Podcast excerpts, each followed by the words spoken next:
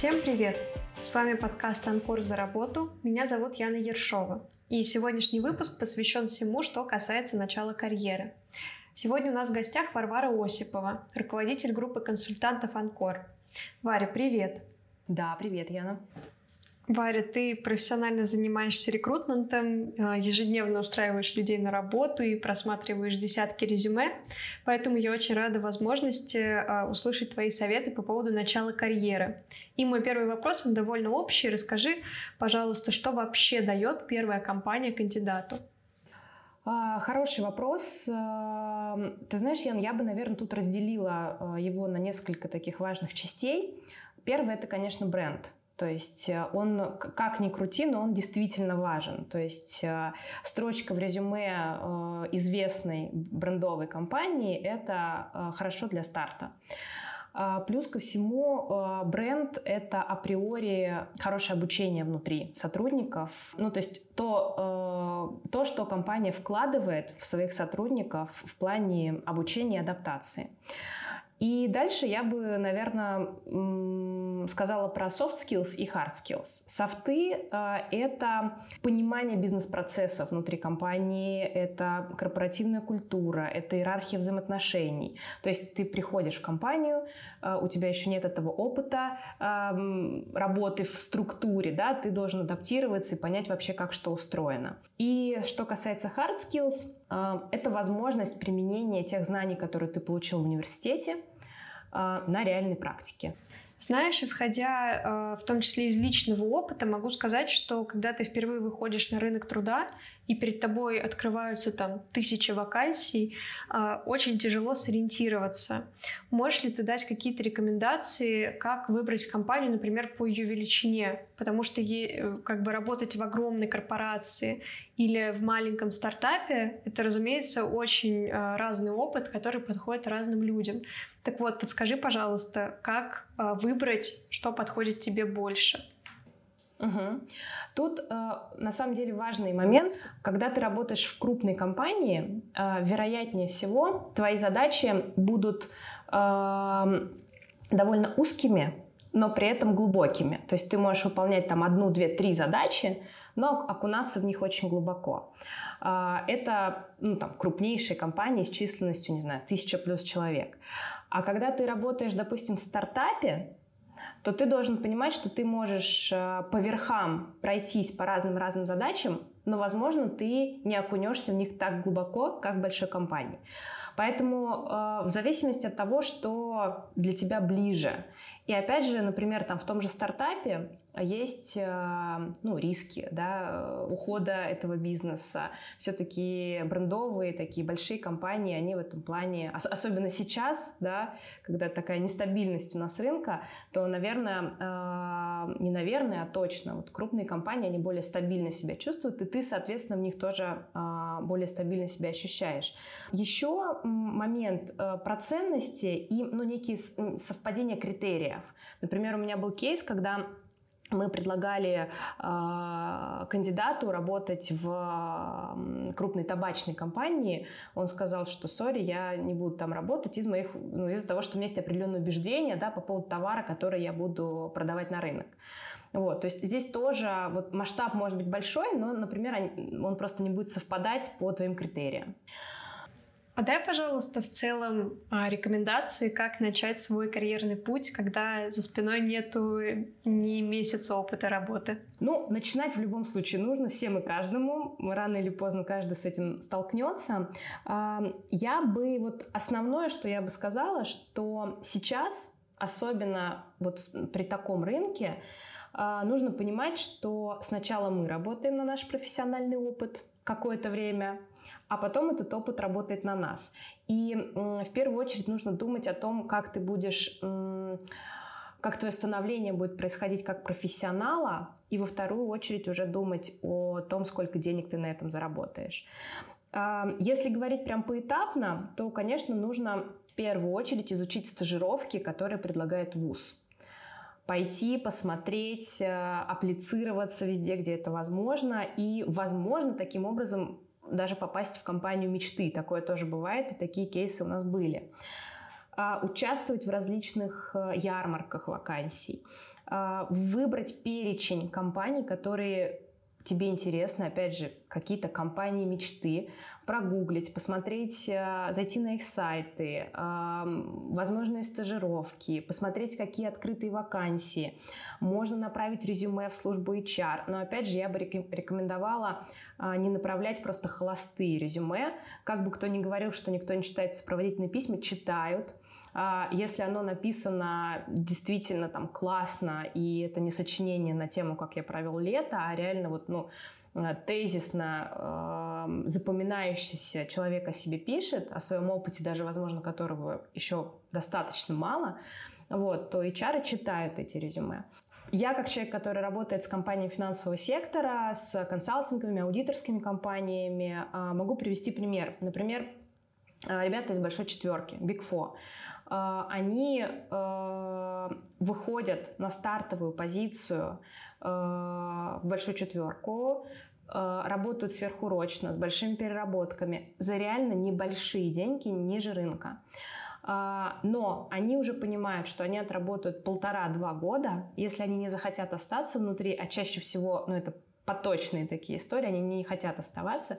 Они выходят на рынок через, полтора года, они зарабатывают уже три, а иногда в четыре раза больше, и рынок дает им эти деньги. Это как раз про то, что подожди немножко, а, дай себе возможность получить практические навыки. Да, возможно, ты не будешь сейчас много за них получать, а, но ты выйдешь на рынок через два года, и у тебя будет такой опыт, что рынок тебя очень здорово купит. Давай, пожалуйста, подробнее остановимся на резюме, потому что это очень интересный вопрос. А, как ты можешь порекомендовать рассказать о себе кандидату, у которого еще нет опыта работы? Угу. А, ну, сейчас а, очень модно и популярно стало делать резюме на одну страничку. Неважно, у тебя 15 лет опыта или 15 а, секунд опыта. А, то есть ты делаешь очень м, такое адаптированное, короткое, короткую презентацию того, что ты умеешь. А, я как раз считаю, что это хорошая история для старта. То есть ты, э, у тебя еще немного мест работы, но э, ты пишешь про стажировки, про любые дополнительные обучения, про любые технические навыки, которые ты получил в универе. Э, даже если ты чуть-чуть коснулся, не знаю, была какая-нибудь, не знаю, углубленный курс Excel, укажи, что Excel на уверенном уровне. Возможно, тебе это нигде не пригодится, но работодатель на это обратит внимание. Любые проекты, чемпионаты, олимпиады, средние баллы. Для кандидатов, которые уже э, ну, имеют опыт, я всегда говорю о том, что для э, работодателей очень важны цифры. То есть э, здесь мы, это для нас это не очень применимо, но я все равно скажу, для кандидатов я имею в виду без опыта, а, но в дальнейшем, да, из серии там а, увеличил продажи на столько-то, а, там, не знаю, в процентном соотношении снизил там или наоборот повысил. То есть вот это очень важно. Резюме, оно не должно быть сочинением, оно должно быть емким, очень понятным для работодателя и, возможно, даже а, стоит делать разные резюме для разного работодателя. То есть кому-то важно что-то одно, кому-то важно другое. Не, не надо рассылать одно и то же резюме всем подряд. То есть э, можно его чуть-чуть корректировать, даже нужно. Так же, как и, не знаю, в фэшн-индустрии важна насмотренность. То есть э, тоже приведу пример. Допустим, какой-нибудь PA. Один может написать «помогал руководителю с командировками» в оформлении командировок. А кто-то зайдет, посмотрит вообще, как, как красиво это написать, какие бывают форматы эм, формулировок, вот, и напишет, не знаю, travel поддержка руководителя, да. А мы говорим об одном и том же, но э, то, как это написано, все-таки имеет, э, имеет вес. Хорошо. А, давай предположим, что мы написали классное резюме на одну страничку и а, отлично описали там свой опыт с цифрами. А, но когда доходит дело до того, чтобы рассылать а, это самое резюме, то опять же сталкиваешься с множеством вакансий. Можешь ли ты дать какие-то рекомендации о том, на что обратить внимание а, при ознакомлении с описанием вакансии? Хороший вопрос, потому что могу честно сказать, вот по моей практике чаще всего то, как выглядит описание и то, какие задачи, обязанности там описаны, и в итоге какой кандидат с каким опытом выходит на эту должность, это чаще всего вообще не пересекающиеся прямые.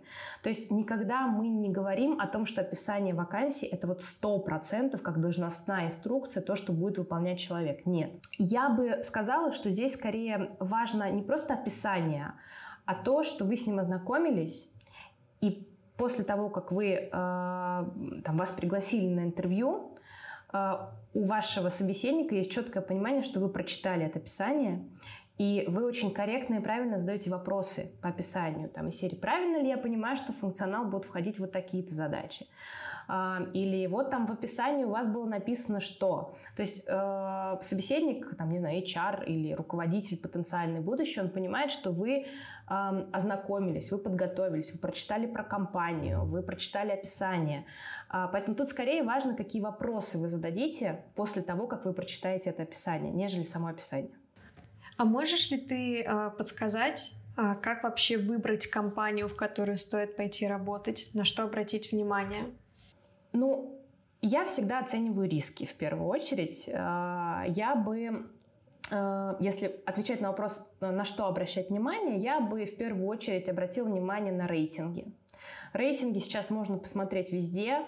Э, это, там, не знаю, тот же HeadHunter, да, который эти рейтинги для нас готовит. Это те рейтинги, которые по рейтингу работодателей, которые сейчас есть у нас в Анкоре. Это Талантист. Там же можно почитать и посмотреть про бренд, да, и, ну, как бы выйти по этой цепочке, почитать про компанию, про бренд, про риски. Вот. Корп-культура. Корп-культура, ее очень трудно понять, э, ну, просто зайдя в офис, да, но тем не менее э, это тоже важно. У нас, например, много банков европейских, ты заходишь э, как соискатель да, на, на интервью, тебе там, не знаю, ты видишь, что при входе там стоит, не знаю, свежевыжатые соки или просто, не знаю, коробка конфет или ну что-то еще, да. Э, это, это может быть что угодно, но просто это в целом отношение к сотрудникам. Стабильность компании, про которую тоже обязательно нужно почитать э, перед тем, как э, туда идти. Ну вот это то, на что стоит обращать внимание. Коркультура, Э, стабильность, бренд, прозрачность и вообще возможность карьерного роста. Наверное, это основное. Да, Варь, спасибо. Я воспользуюсь шансом, раз ты упомянула талантист, напомнить нашим слушателям, что уже совсем скоро, в конце апреля, мы опубликуем собственный рейтинг работодателей под названием «Талантист», который составлен на основе всероссийского исследования. И это очень полезный инструмент, я надеюсь, как и для соискателей, которые хотят посмотреть, как другие оценивают и воспринимают компании, так и для самих работодателей, чтобы понять, что о них думает рынок.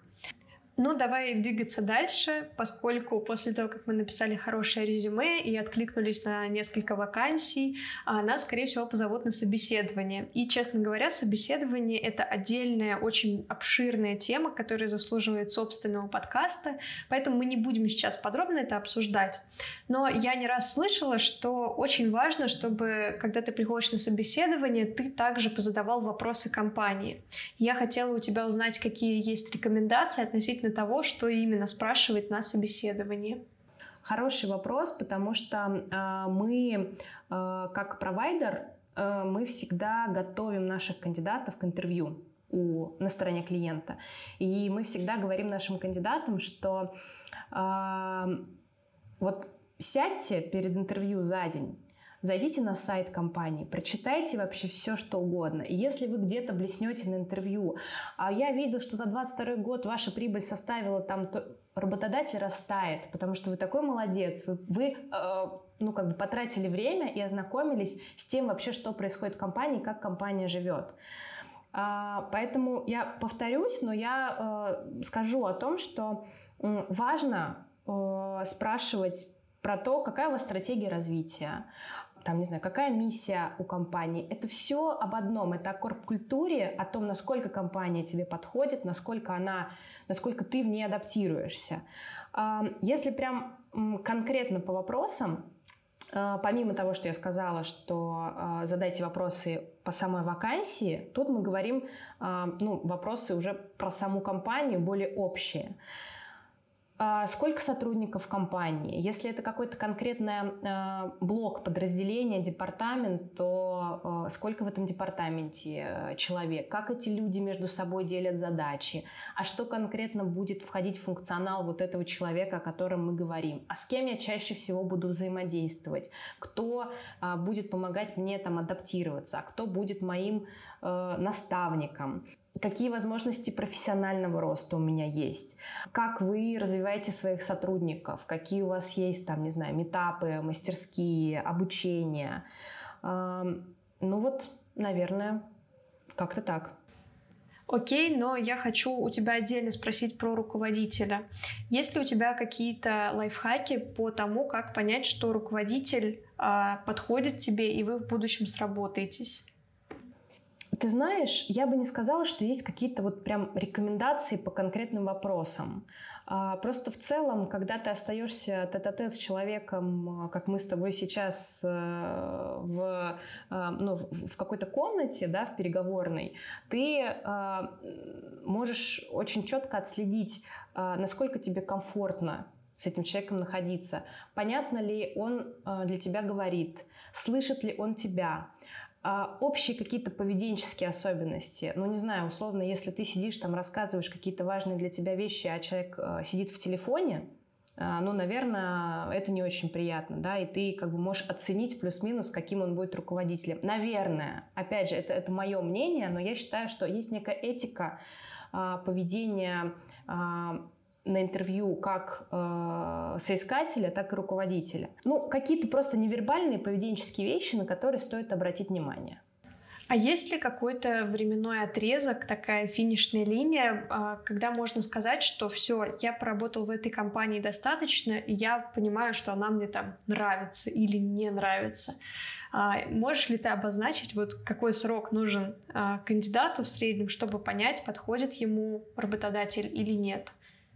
Я считаю, что у каждого этот отрезок времени свой. Но э, не зря нам даны первые три месяца испытательного срока, э, когда э, ты не только ты, но и твой работодатель может принять решение по пути вам или нет. Но э, могу сказать следующее: для э, любого э, кандидата который приходит в компанию, неважно, опять же, у него э, есть опыт или нет до этого, э, любая смена работы – это стресс. Поэтому первые три месяца – это э, время для тебя, когда ты адаптируешься, когда ты понимаешь бизнес-процесс внутри компании, когда у тебя есть возможность понять корп-культуру, когда у тебя есть возможность осознать задачи, и понять, ну, вообще стратегию, а, как ты будешь эти задачи выполнять, да, стратегию выполнения этих задач. А, я бы рекомендовала мое мнение, особенно для старта. Если нет каких-то критических несовпадений в первые три месяца, дать себе это время на адаптацию. Ну, как бы покупаться, да, вот в этой компании, понять, попытаться понять, насколько тебе вот в этом бассейне вообще хорошо плавается. Потонешь ты в нем или э, будешь быстро и здорово грести вперед. Вот. А когда эти три месяца пройдут, все немножко расслабятся, испытательный срок закончится, а, человек поймет, э, ну, опять же, вот о чем я говорила, кто его наставник, да, кому он может задавать вопросы, где он может решить что-то сам, как он это может решить сам. И вот тогда, после трех месяцев, после небольшого расслабления всех, а, можно понять, твое это или не твое. Но опять же, вот резюмируя, могу сказать, что кому-то нужно больше времени, кому-то меньше. А есть ли какие-то красные флажки, на которые стоит обратить внимание кандидату, а, которые как бы оповещают его о том, что компания не подходит ему? Опять же, у всех э, эти критерии и красные флажки свои. Я бы сказала, что, э, ну вот, например, у тебя прям четко есть понимание, что тебе нужно соблюдать э, work-life balance. Тебе, ты, не знаю, в 6 встала и пошла на фитнес, в театр и еще куда-то. А ты осматриваешься и понимаешь, что все сидят. Ты просто не можешь, тебе неловко сейчас встать и сказать, извините, я ухожу. Ты понимаешь, что ну, в таком случае, вероятно всего, вероятнее всего, если для тебя важно соблюдать э, work-life balance, компания не совпадает э, твоим просто жизненным критериям, необходимым для тебя, э, и, наверное, тебе не по пути с этой компанией. Опять же, для кого-то важно, чтобы компания была белая, была белая заработная плата, был классный ДМС со стоматологией, понимаешь? А для кого-то это не важно. Поэтому тут э, важно очень сформулировать, э, важно, важно, но тем не менее важно сформулировать, что для тебя важно. Вот, и от этого уже э, плясать. Знаешь, я э, отдельно хочу поговорить с тобой немного про коллектив, потому что я понимаю, что у всех э, разные ценности. Кому-то, как ты заметила, важен баланс работы и личной жизни, э, кому-то важна финансовая стабильность, э, страховка. Но мне кажется, что так или иначе э, мы проводим на работе очень много времени, и коллектив, который тебя окружает, с которым ты работаешь а, во имя какой-то единой цели, это очень важно. И а, есть ли какие-то способы а, или, опять же, вещи, на которые стоит обратить внимание, когда ты приходишь в новый коллектив, чтобы понять, а, по пути тебе с э, этими людьми или нет? Очень хороший вопрос, Ян, потому что а, действительно вот, э, ну, это супер важно, это твой нетворкинг, который пойдет с тобой дальше, если ты там будешь развиваться вообще в этом направлении, которое ты выбрал. Поэтому я бы сказала, что действительно коллектив это супер важно, потому что на работе мы проводим огромное количество времени. А- важно все. Вот опять же буду на примерах говорить. Вот ты пришел, ты зашел, никто на тебя не повернулся, к тебе, никто на тебя не посмотрел, никто с тобой не поздоровался, ты первый день пришел, ты не знаешь ни где кулер стоит, ни где в туалет сходить, извини меня. Вот это, э, наверное, не очень правильно. Ты, это первая галочка, которую можно поставить. Это общая доброжелательность и открытость коллег к тебе, как к новому сотруднику, э, там, не знаю, стажеру или ну, человеку, который уже там имеет какой-то опыт это открытость твоего руководителя, а, то, как он вел с тобой коммуникацию до того, как ты вышел, насколько корректно он там, ты понимаешь, куда тебе прийти, кому тебе прийти, во сколько, да, кто твое контактное лицо, а если ты вдруг опоздаешь, кому тебе позвонить. Вот это все маленькие э, части очень большого целого. Э, Прозрачность целей, прозрачность карьерного роста, о котором я уже говорила. Еще очень важна э, текучка сотрудников, то есть насколько часто э, меняется команда, потому что э, у нас э, вот ну, в банковской сфере часто бывает такое, э, что, например, э, там человек выходил э, к руководителю определенному, пока он проходил все этапы другие собеседования, там, службы безопасности, что-то еще, уже так много всего поменялось, и руководитель ушел. И он, э, допустим, вышел через месяц уже к другому человеку, у которого иные цели, э, иные задачи и иная, э, ну, та же корп-культура, да, и они уже не совпадают. Такое бывает. Поэтому здесь тоже это очень важно. Если это позиция, на которой кто-то раньше работал, очень важно уточнить, это, кстати, к вопросу о том, какие вопросы задать руководителю, очень важно уточнить, а что с этим человеком случилось, почему он ушел. Тут тоже очень важно, э, что тебе ответит руководитель. Если он скажет, ой, так он такой вот секой, плохой, это общая корп-культура, да, тоже. То есть обратная связь э, э, по тому человеку, который раньше это место занимал, если оно было кем-то занято. Эм, наверное, это основное. Варь, спасибо тебе большое за твои рекомендации. Мне, честно, было очень интересно, и мне кажется, у нас получился очень насыщенный подкаст. И надеюсь, что а, то, что мы сегодня обсудили, оно, с одной стороны, ответит на вопросы, которые есть у кандидатов, с другой стороны, немножко развеет страх и внесет ясность относительно того, как начинать свою карьеру. Спасибо вам, приглашайте, я всегда за. А с вами был подкаст «Анкор за работу». Подписывайтесь на нас в социальных сетях, чтобы не пропустить новых выпусков.